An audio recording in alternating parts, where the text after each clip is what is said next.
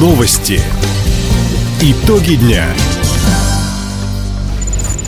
Итоги понедельника подводит служба информации. У микрофона Иван Силадий. Здравствуйте в этом выпуске. Белоруссия построит в регионе молочные фермы. Студенты колледжей и техникумов представили свои разработки на краевом конкурсе. Музей Волочаевской битвы снова принимает посетителей. Об этом и не только, более подробно. Сегодня утром школы Краевого центра вновь заминировали. Уроки отменили из-за сообщений сначала в двух учреждениях. После информация о заложенных взрывных устройствах поступила и в остальные лицеи, школы и гимназии, а также детские сады.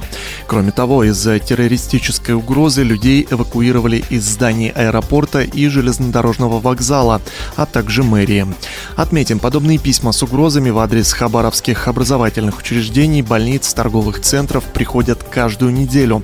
Информация о минировании не подтверждается.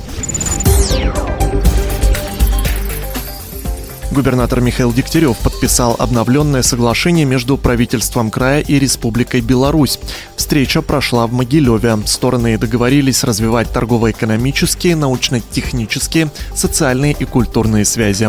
В условиях санкционного давления продукция и технологии из Беларуси заменят американские и европейские аналоги, отметил глава региона. Мы выходим на новые контракты в сфере машиностроения в первую очередь. То есть будем закупать наши бизнесмены э, пассажирский транспорт, грузовые машины, карьерные механизмы, автодорожную технику, сельхозтехнику. Вторая часть сотрудничества – это строительство молочных ферм по белорусским проектам на белорусских технологиях и белорусскими силами. В свою очередь, Михаил Дегтярев предложил предприятиям республики войти в наши логистические проекты и портовую инфраструктуру. Это позволит Беларуси организовать экспорт в страны Азиатско-Тихоокеанского региона. Краевом центре вновь сменился лидер народного голосования по благоустройству общественных территорий. На первое место вернулся сквер 50-летия СССР в районе авторазвязки Тихоокеанской трехгорной. По данным к пяти вечера он набрал 2202 голоса. Следом идет площадь имени Серышева с небольшим разрывом. На третьем по-прежнему локация в районе Ленина 73. Помочь людям сделать выбор готовы волонтеры. Команда добровольцев прошла обучение и теперь работает в торговых центрах города. Узнать ребят легко по ярким курткам и бейджикам. Также проголосовать можно через свой профиль на госуслугах. Оставить свой голос на портале 27.городсреда.ру необходимо до 30 мая.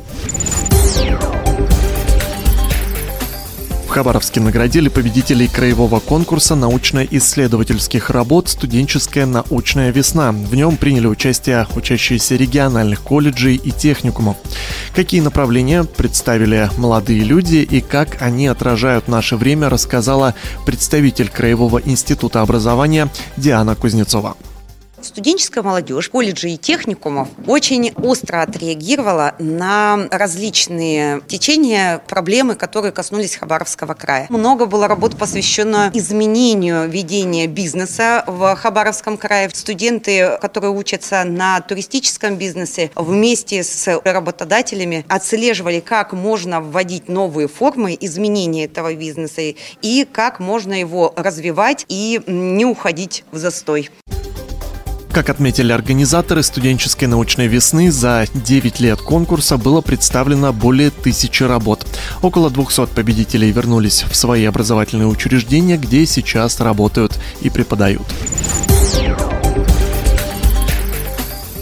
В Волочаевке после реконструкции открыли памятник-музей. События приурочили к столетию Волочаевской битвы времен Гражданской войны.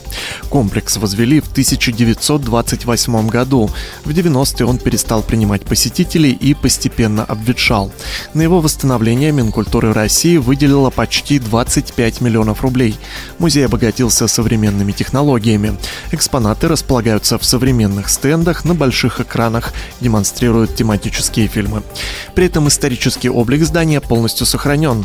Также пополнились коллекции военной формы, оружия и архивных документов. До 1 июня посетить выставку можно будет бесплатно. Футбольный клуб «СКА Хабаровск» одолел на своем поле Уральский Оренбург. Встреча «Олимп» первенства России среди команд ФНЛ прошла накануне. Единственный гол с пенальти на 51-й минуте забил Михаил Гащенков.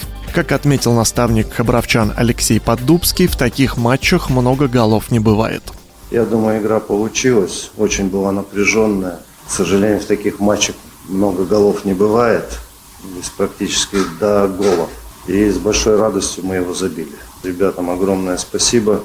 Хорошая команда у соперника тоже не зря они находятся на первом месте. Говорю, у нас команда. Видно было на поле, что они были заряжены на победу. У всех была одна цель. Сегодня СКА Хабаровск занимает четвертое место в турнирной таблице. На счету дальневосточников 65 очков. Следующий матч подопечные Алексея Поддубского проведут на стадионе имени Ленина 21 мая. Их соперником станет клуб «Акрон» из Тольятти. Таковы итоги понедельника. У микрофона был Иван Силадий. Всего доброго и до встречи в эфире. Радио «Восток России». Телефон службы новостей 420282.